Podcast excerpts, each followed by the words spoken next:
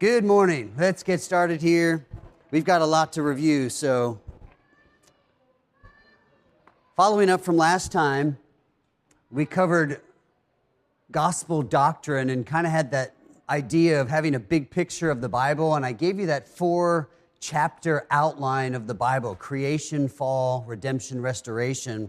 And I wanted to highlight to you uh, one of the little tracts that are out on the back rack uh, Kevin DeYoung, who's a fantastic author that you should read if you have the opportunity, um, he put this together and it expands that outline with a little bit more emphasis on Christ and the actual New Testament introduction to the gospel. So you unfold it and it's a little it's attractive because of the colors and the simple outline. And, and some tracts they're just all words and, you, and it's kind of like a lot of paragraphs and it can just look like ah, I don't know. This one has a nice look. It's simple panels.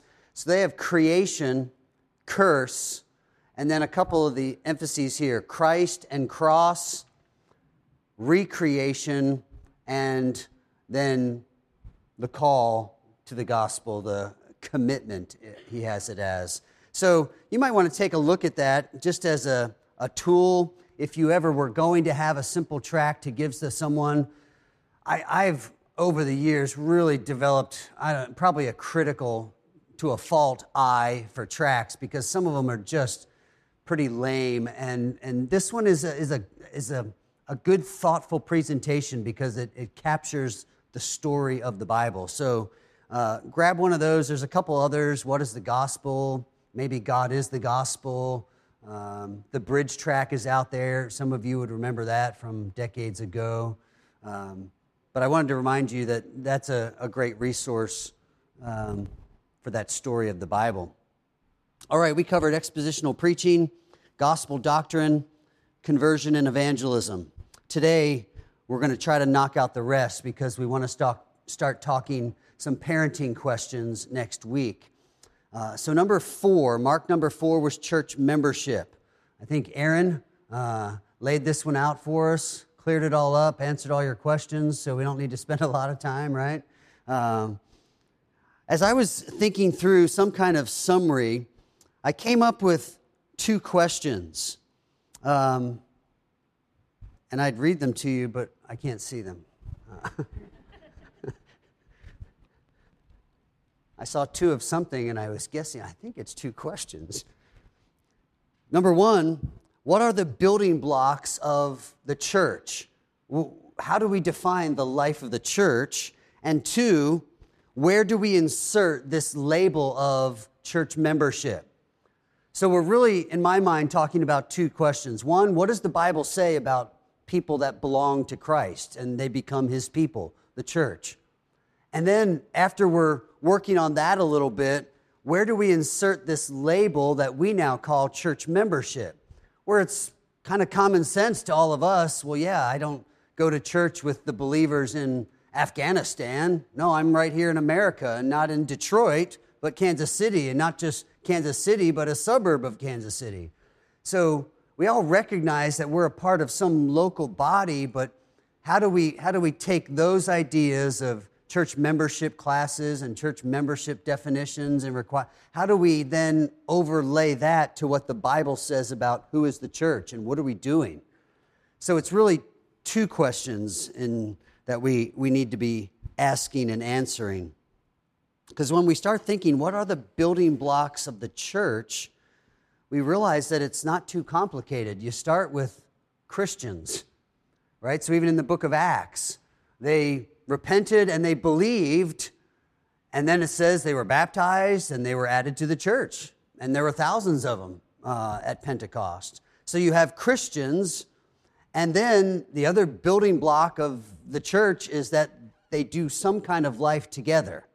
So it's Christians living out their faith together. We could probably have some other little blocks and some finished carpentry around that, but in a sense, that's the basics. You have a bunch of Christians, and until Christ comes back, we're kind of trying to get it right together. Somewhere in there, we take this idea of the local church and its membership ideas, and we kind of lay that on top of that, those building blocks.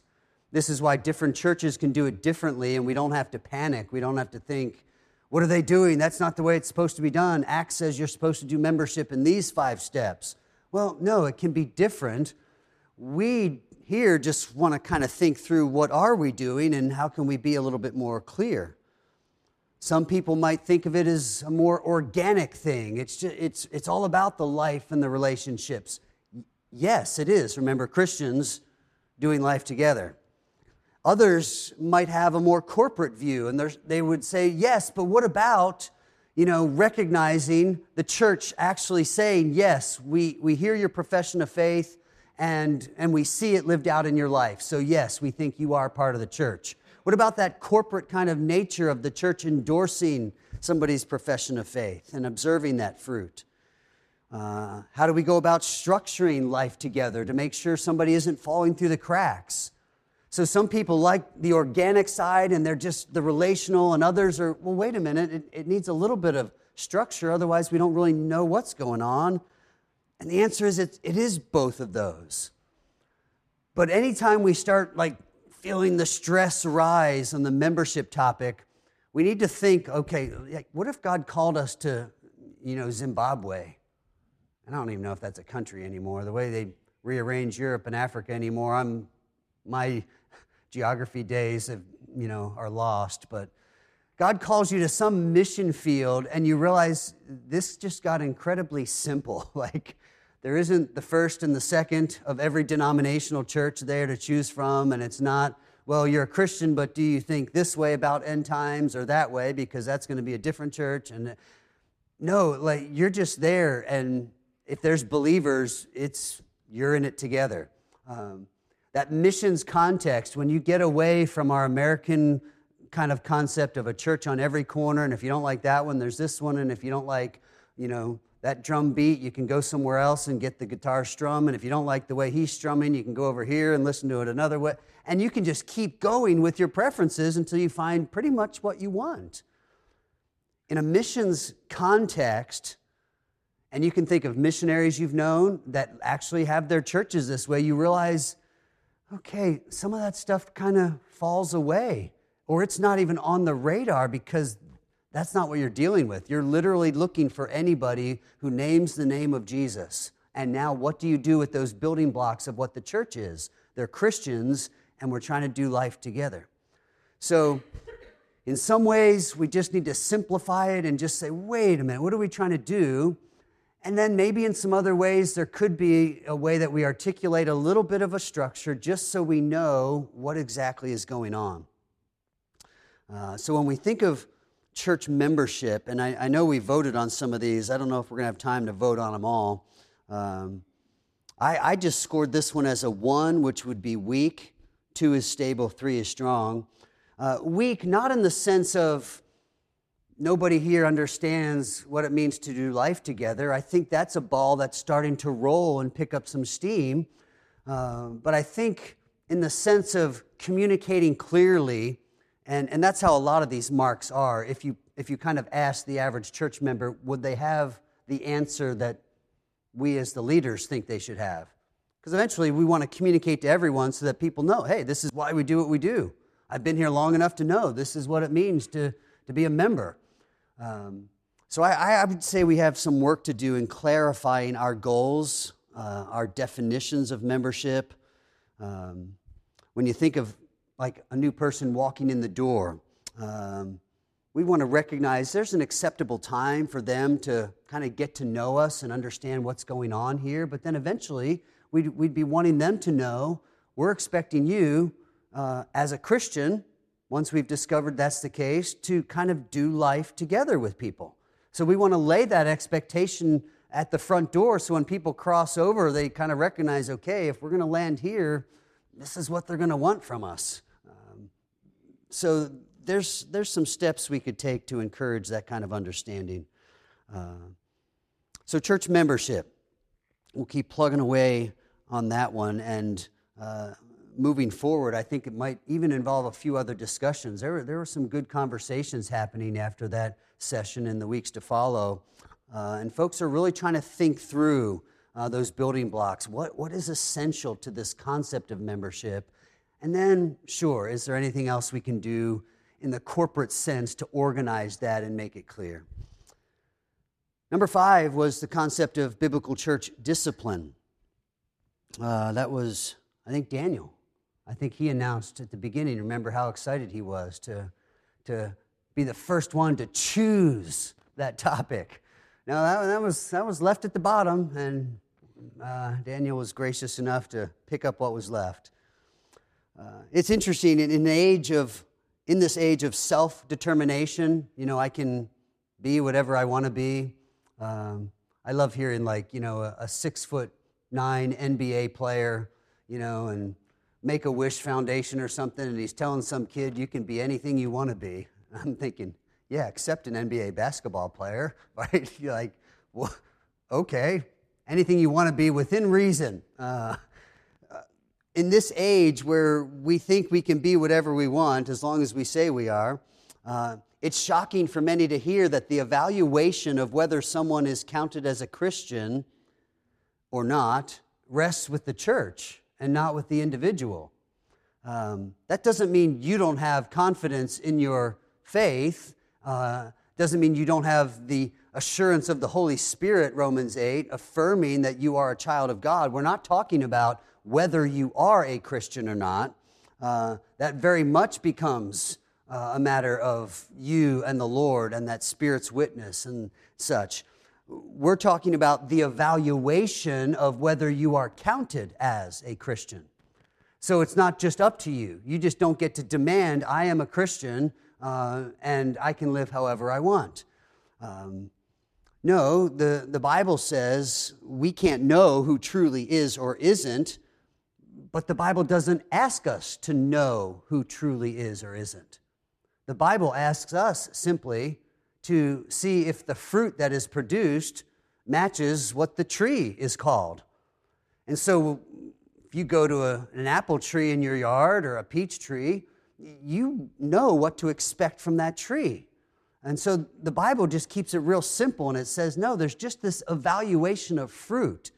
It's not, you're not asked to be omniscient and, and to see the soul. You're just asked to make a simple characteristic evaluation of fruit.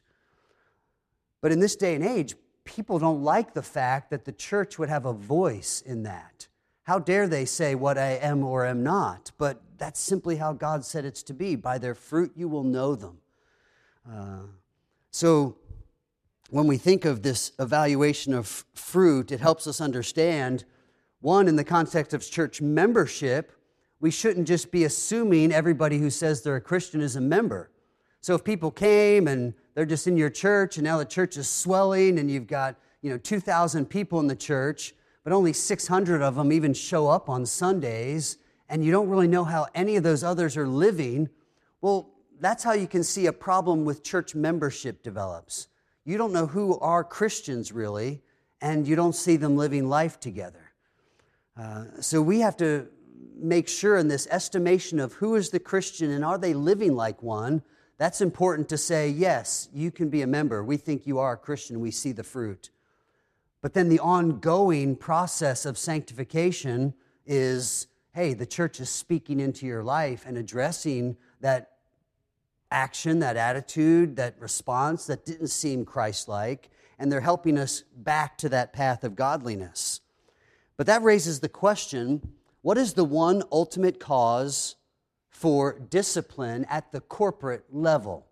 So, thinking going through the, the confrontation of someone's sin, uh, and eventually it's brought to the church there in Matthew 18. But what is the one ultimate cause for bringing somebody's sin to the church? What's the one sin that will ultimately end up in discipline? Right. It's, there's, there's no, you can't church discipline someone for anger or for adultery or murder or any other sin. Um, church discipline isn't for sin unless we probably rightly broaden the definition to church discipline to mean any form of discipleship that is in that passage of Matthew 18 when you see your brother and they sin. So you go to them and you say, Man, the way you treated your wife when I was over at your house the other day just seemed like I don't know, just seemed harsh, didn't seem loving. And they're like, man, I never thought about that. I'm sorry, thank you. I'll, I'll go make this right with my wife. And suddenly, that sin, if it indeed was that, was dealt with because you, you showed it to them. You, you Christians living side by side dealt with the sin, and it was church discipline in, in the full explanation, but maybe not church discipline, what would we call it? Church discipline proper or church discipline corporate, because it happened in the early stages. It was the care for one another that brought about sanctification, and most of the believers in the body didn't even know about it. Well, there's times where a larger group needs to go, the text says, and eventually the whole church needs to have a voice in the matter. Um, that biblical church discipline is helpful when we realize it only goes all the way through the process when, in the evaluation of the original individuals and the broader group, and then the church as a whole recognizes we're not seeing any change in the matter. So it's that lack of repentance that becomes the issue. I think if we were evaluating church discipline in some ways, having been through the process a handful of times, um, we could say, well, we're not afraid to take the steps. Um, and in the earliest lists of marks of a church, if there were such, it would have been uh, church discipline and the ordinances or sacraments. So if a church, a body of believers gathered and they partook of the Lord's Supper, and did baptism to identify with Christ, and they were willing to say, no, here's a definition of the church, and exercise a caution about who is in the church, be it in restricting membership or in kicking them out, in a sense. Uh, those were the original marks of healthy churches. We've kind of expanded it. Um, so we're saying, no, we've done this, we're willing to do it. Um, so we can't say maybe we're weak, but I would think we need to keep thinking and keep hearing teaching on what it fully means. Because I would, I would venture to say some of you would have questions like, well, what do we do in you know, 1 Corinthians 5 when you get rid of the leaven so it doesn't defile the church and ruin the testimony of Christ? And how does that relate with like John's letters where it says, you know, here's these heretics, these teach, false teachers, and we're not even to eat with them? So if somebody's under discipline from the corporate life of the church, you know, should you sit down and eat breakfast or lunch with them, for example, if they wanted to talk with you? Um, if they're part of your family, can you go to a family gathering? Like some of those questions come up, and it's like, oh, oh wait a minute, maybe maybe you're going too far in your thinking of whatever you think it means to treat them as a Gentile or a tax collector. Because I don't think Jesus was saying, boy, go after these people, you know, with the sword or shun them like, in, like the Amish community would or something. Um, so I think there's more that we need to wrestle with in, you know, we think church discipline is just, you know, somehow take them before the church or announce their sin to the whole church. And it's like, well, and then we never talk to them again. And it's like, well, wait a minute. There, there is some sense that they are supposed to feel very much like they have been excluded, like that, they, that they, they've lost a connection, they've lost the fellowship. But that's the whole point. What church discipline is saying is we don't see you wanting to engage in the life of Christianity that means people coming alongside and telling you you need to change. So that there is something lost when you say, I don't want that, and we're saying, no, that's what the church has to offer there is something lost. So, uh, more than a decade ago, in one of the early cases of church discipline, the first critique we heard of the process was after it was dealt with publicly in the church and they were there and raised their voice in the midst of it. Um, the first complaint we heard was, Well, nobody's even reaching out and talking to me. I said, Well, exactly. Like, we just had you, and the whole church talked, and people in the church were standing up and telling them, No, you're still wrong. Uh, you need to repent. Uh, and none of that would be heard. And so then they left and said, Nobody's reaching out to us. Well, that's because we've reached out for over a year now. And then it came to a head in the church, and there isn't going to be sweet fellowship until you recognize what we're trying to do as Christians living together to help each other get it right. So, I think there's a lot to keep wrestling with. And a lot of this would be even you just reading through Matthew 18 and seeing what's going on there. Is there any time stamp? Do we have to do this in, all in one week? Uh, and you start realizing a lot of the thoughts you might have in your head about what it is, what it's supposed to look like, not found in the text there. There's just a few basic guidelines that help us see no, a lot of this is discipleship, not the more negative connotation in our minds, discipline. And so, probably a, a, two on church discipline, stable, average, but have some work that we can be doing. Number six was a biblical concern for discipleship and growth. Uh, Randy, I think you had this one. Um, really, the idea here is not unrelated to membership. What do we want somebody new to grace hearing as they walk in the door? Uh, and some of that is that expectation. Uh, we want to know from the start. And I heard somebody in this, in this congregation, uh, I was having a conversation with them, and if I knew who it was, I'd probably say who you were because it, it was just a beautiful thing that instead of kind of asking them, hey, you know, uh, do you have another church or do you like this church? Instead of making it about church, they just kind of laid the question right out there well, are you a Christian? Or, you know, are you trying to figure that out? Because right away it established, well, well, if you're going to be a part of the church, we'd want to know if you're a Christian. Uh, so I thought, you know, that, that's a fantastic start to discipleship and growth. Rather than knowing, you know, their biography and all the churches they've been in and the problems with the previous church, and while they're looking for another church, let's get back to the basics of hey, are you a Christian? Uh, or can we help you figure out what that means? Uh, so that's the starting place for discipleship and growth. And then it's okay, what's next? Um, I don't know if many of you have ever worked with one of these soundboards that run all the microphones, but they've gotten a little more high tech in some ways, but the general idea is you can plug in all kinds of microphones and projectors and anything else that's going to work. And there's a little switch for every one of those plugs. So if mic number one needs to be turned up, you can move that one up. If it's the pulpit mic, move that one up. If it's the singer, move that one. The piano, that one. Uh, we want to hang some mics in here because we want to record the congregation singing because you sing beautifully.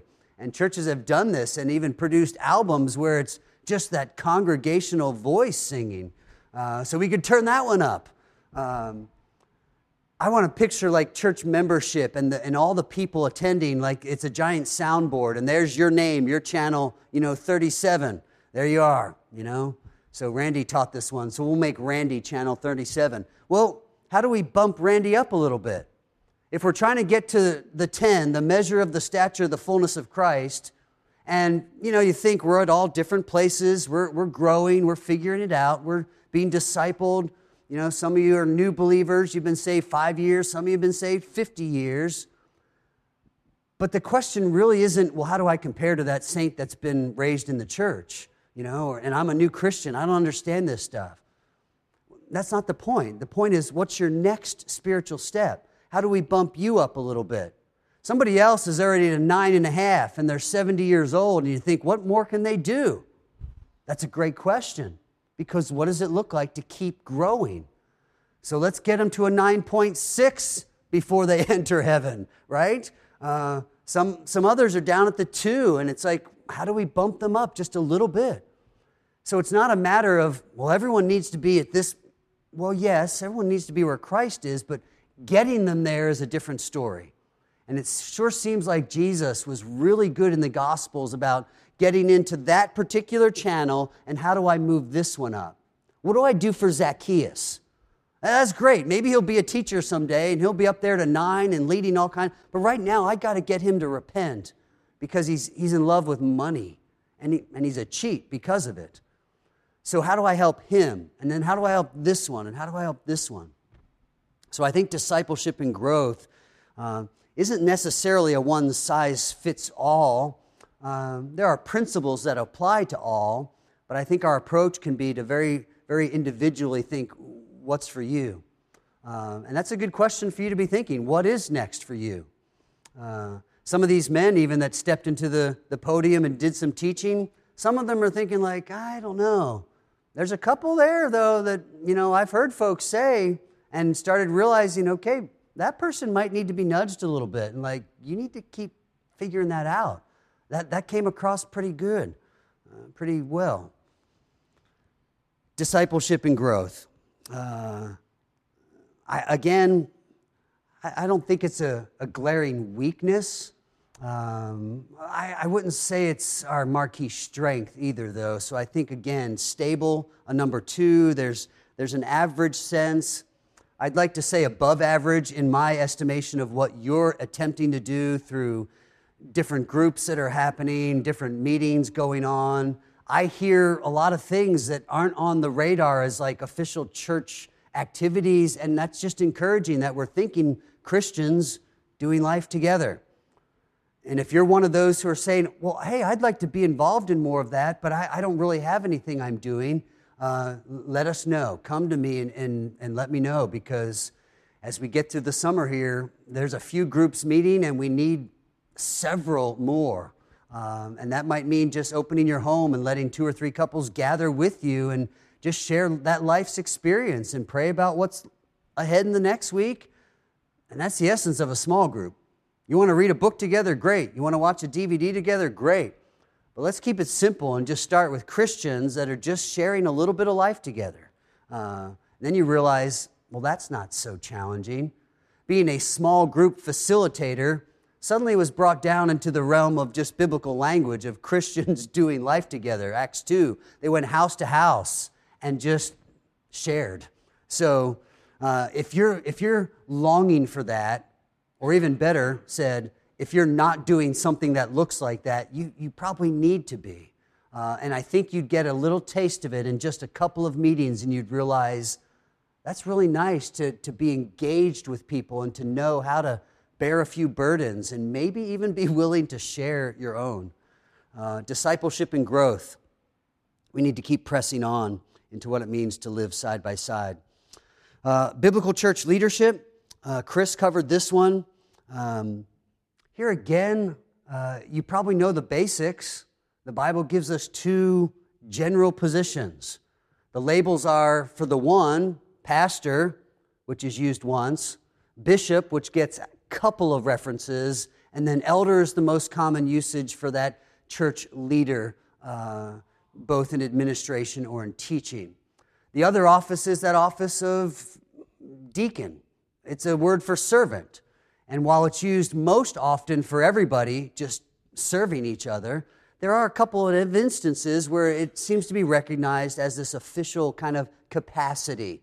And the way we see that evolving, if indeed Acts 6 is the evolution of deacon or elsewhere, would be the reality that there's a lot of serving happening, and eventually that, that area of service gets so spread. There's so much serving happening that you, you kind of have to organize the servants who are serving. So get a few chief servants to organize, carry a little bit of extra load, leading other servants. So you think, in, in even just in, in our church, you could have a lot of kids running around, right? And so we, we're trying to do classes or trying to do a nursery. Well, that starts involving a number of adults and a little bit of structure. And so you ask somebody to kind of be the chief servants over those servants.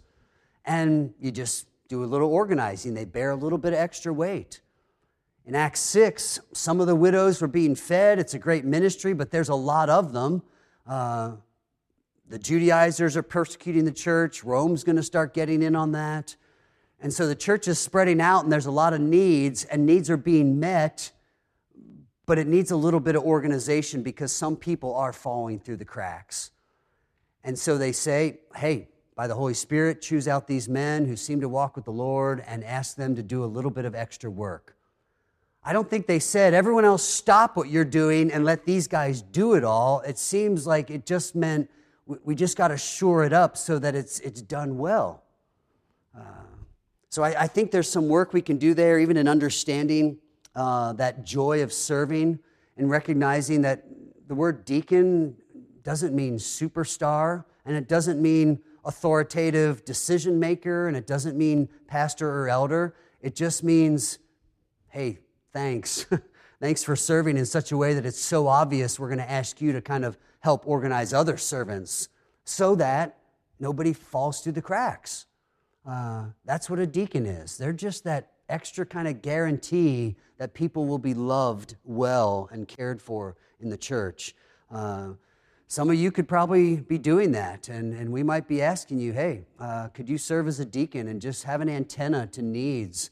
Um, there's, still, there's still needs that come up, and I know some of you guys, knowing if you knew about them, you'd jump right in. You know, it, it's people that, you know, the, the tree falls on their porch or, you know, they, they just need some lawn care or something hey, I'll throw that out there. Alan's not going to be mowing his yard for a little while, so uh, we're going to need some help there. Just otherwise, it's going to be Emily out there with a couple of kids in tow, you know, pushing the lawnmower. Well, I told Emily, hey, if you want the exercise and enjoy it, great. We're not going to take it from you, but I have a feeling we could probably take that from her and, and not offend her. Uh, so things like that come up all the time, and and I think we need a deacon to organize just like care ministry like that. And so anything comes up, it's like, hey, go see so and so.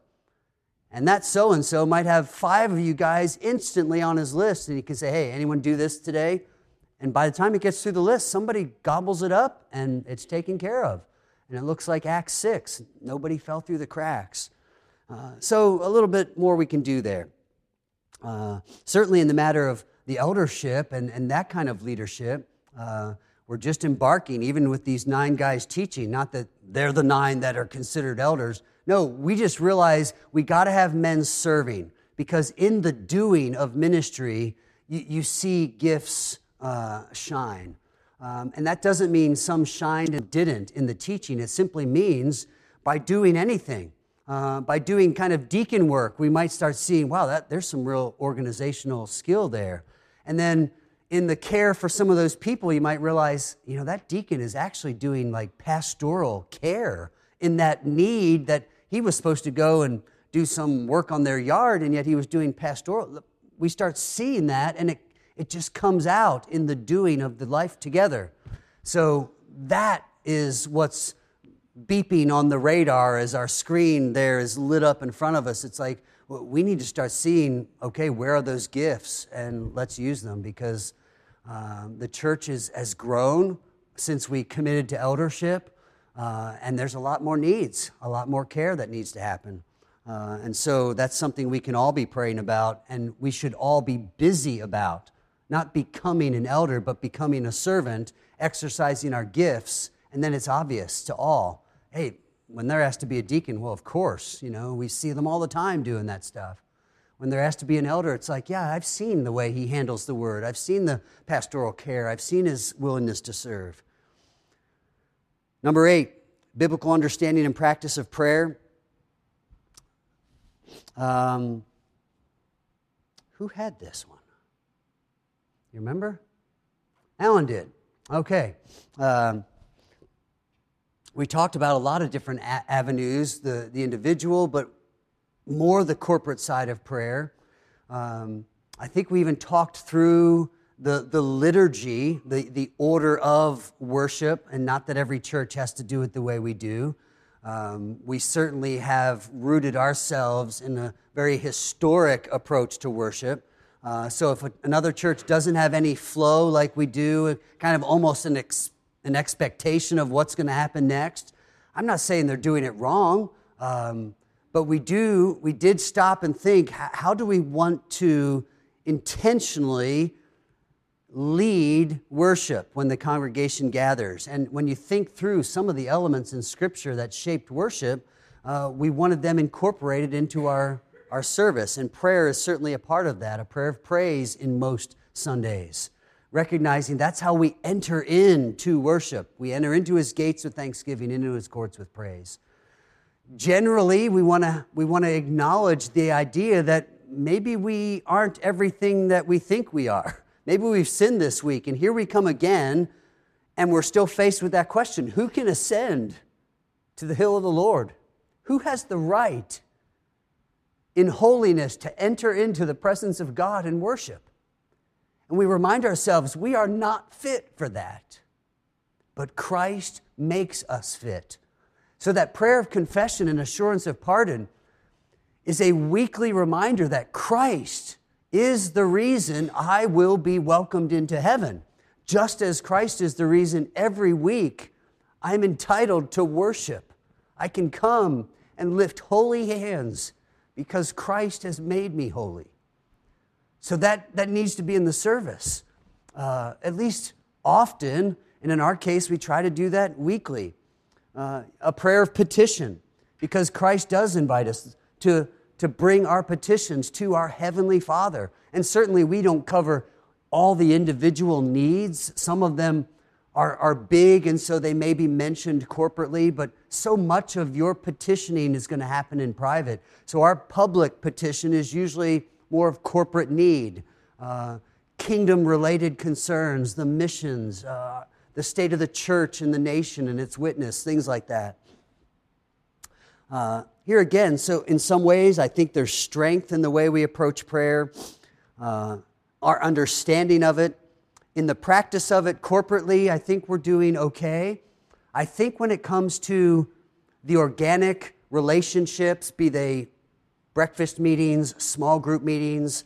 I'd like to see us emphasize more so that everybody knows the expectation in those groups is man, our great hope of getting it right when we leave here is God's going to help us. So let's, let's, let's have that season of prayer and, and in, in all those gatherings, recognizing we need God's help, and He's promised to give it.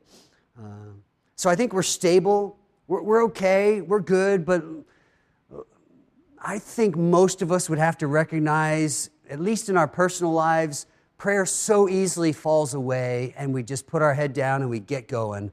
Um, and to avoid that in our efforts at discipleship and growth, I think we want to make sure we think in our minds we have more we can do in this matter of prayer.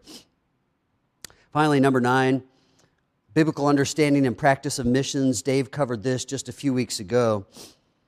And I think Dave rightly uh, I don't even know if that was in the session or in conversation, um, linked missions and outreach. Um, so, in my mind, I kind of like taking the evangelism from before and keeping it with missions and, and, and keeping our focus on okay, the church gathers here and we can talk discipleship and prayer and growth and service and leadership and deacons, all that stuff kind of in house.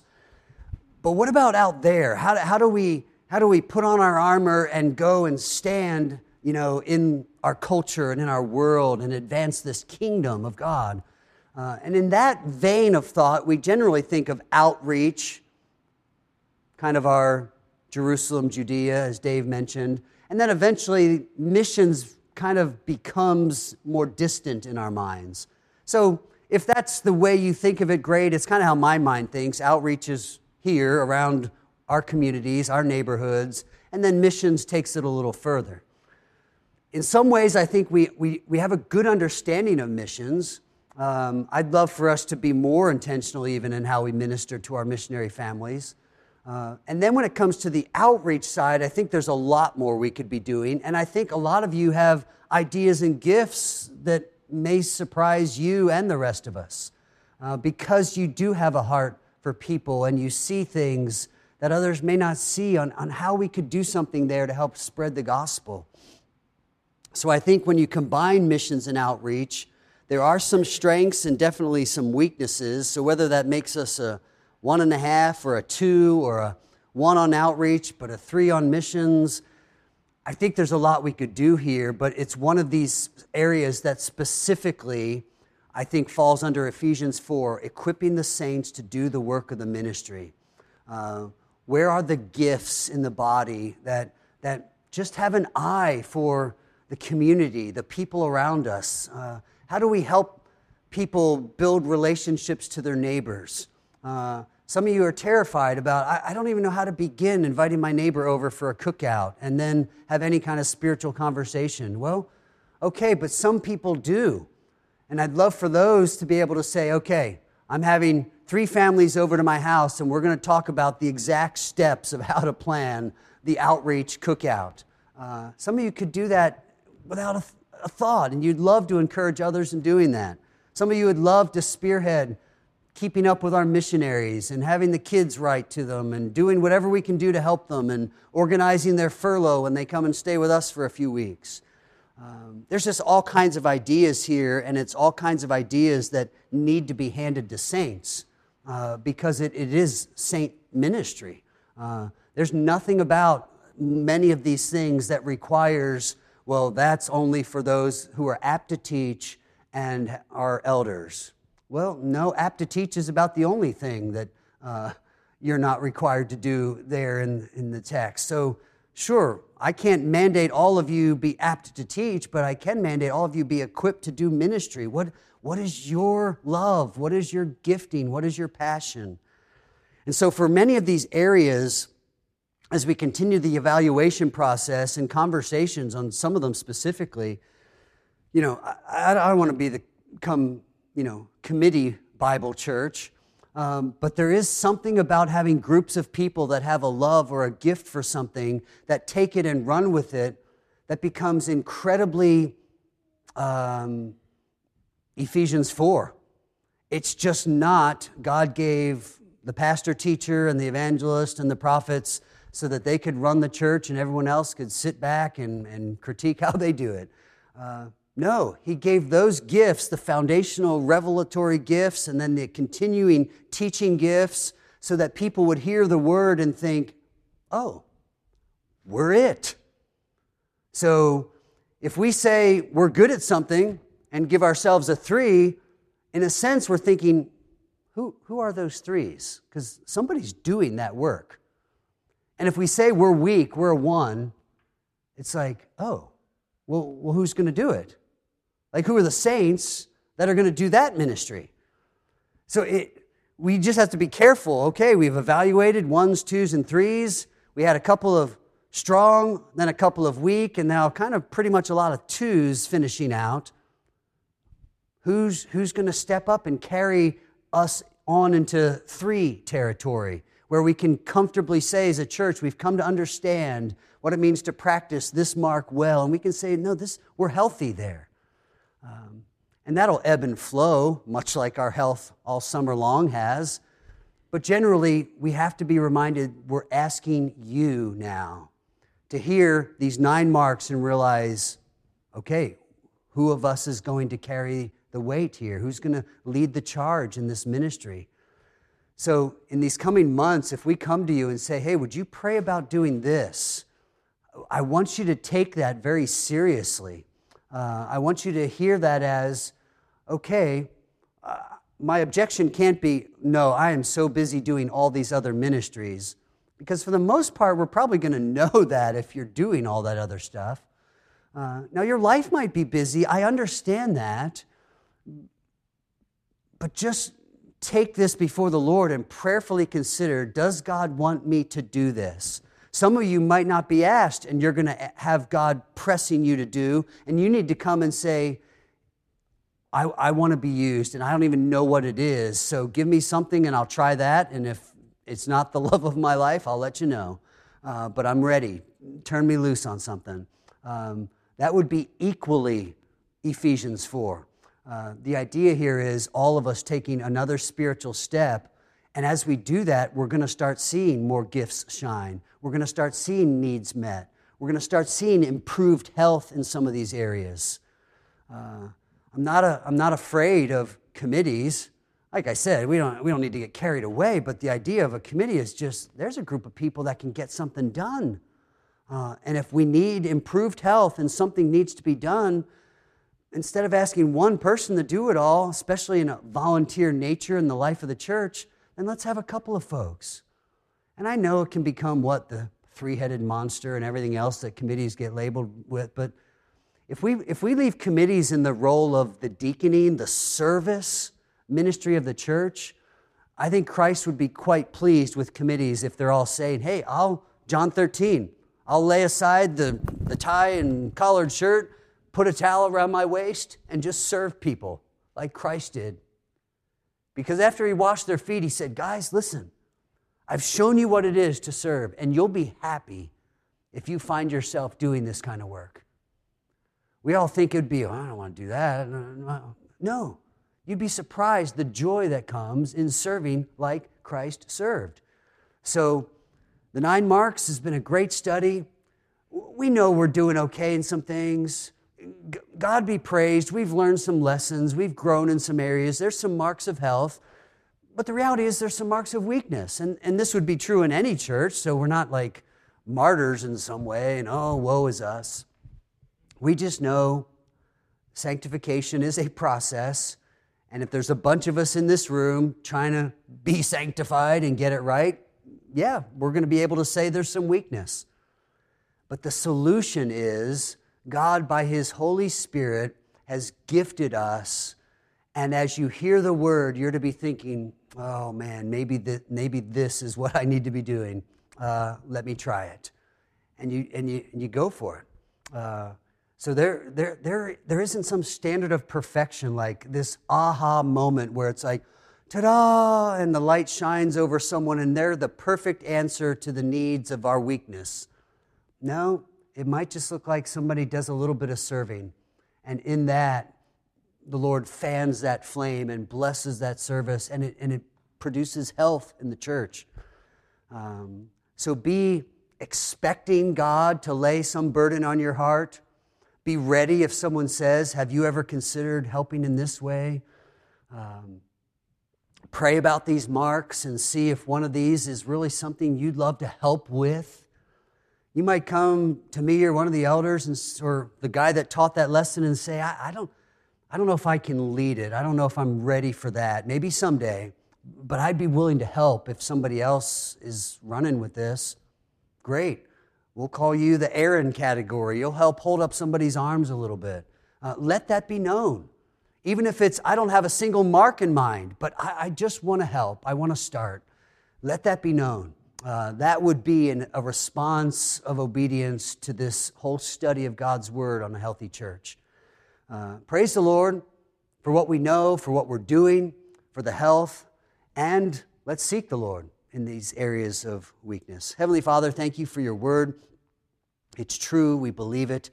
Uh, but at, hard, at times it's hard to be confronted with, with weakness. And so give us eyes to see where we can grow uh, and, and, give us the spirit of serving, uh, recognizing that you laid down your life for the establishment of your church, for drawing us to yourself. And so we too can lay down our lives in some form of sacrificial service for the good of the body.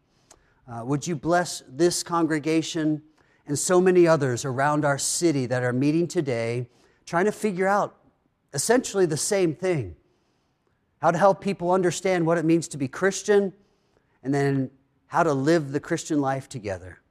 And so, bless your church in our city, uh, around the country, around the world, um, and give us the eye of faith to see that your church and your kingdom truly uh, are advancing, uh, that we are the triumphant church of Jesus. Uh, and so we thank you for lessons learned and for the expectation of improvement. Uh, may this local body glorify its Savior Jesus, in whose name we pray. Amen.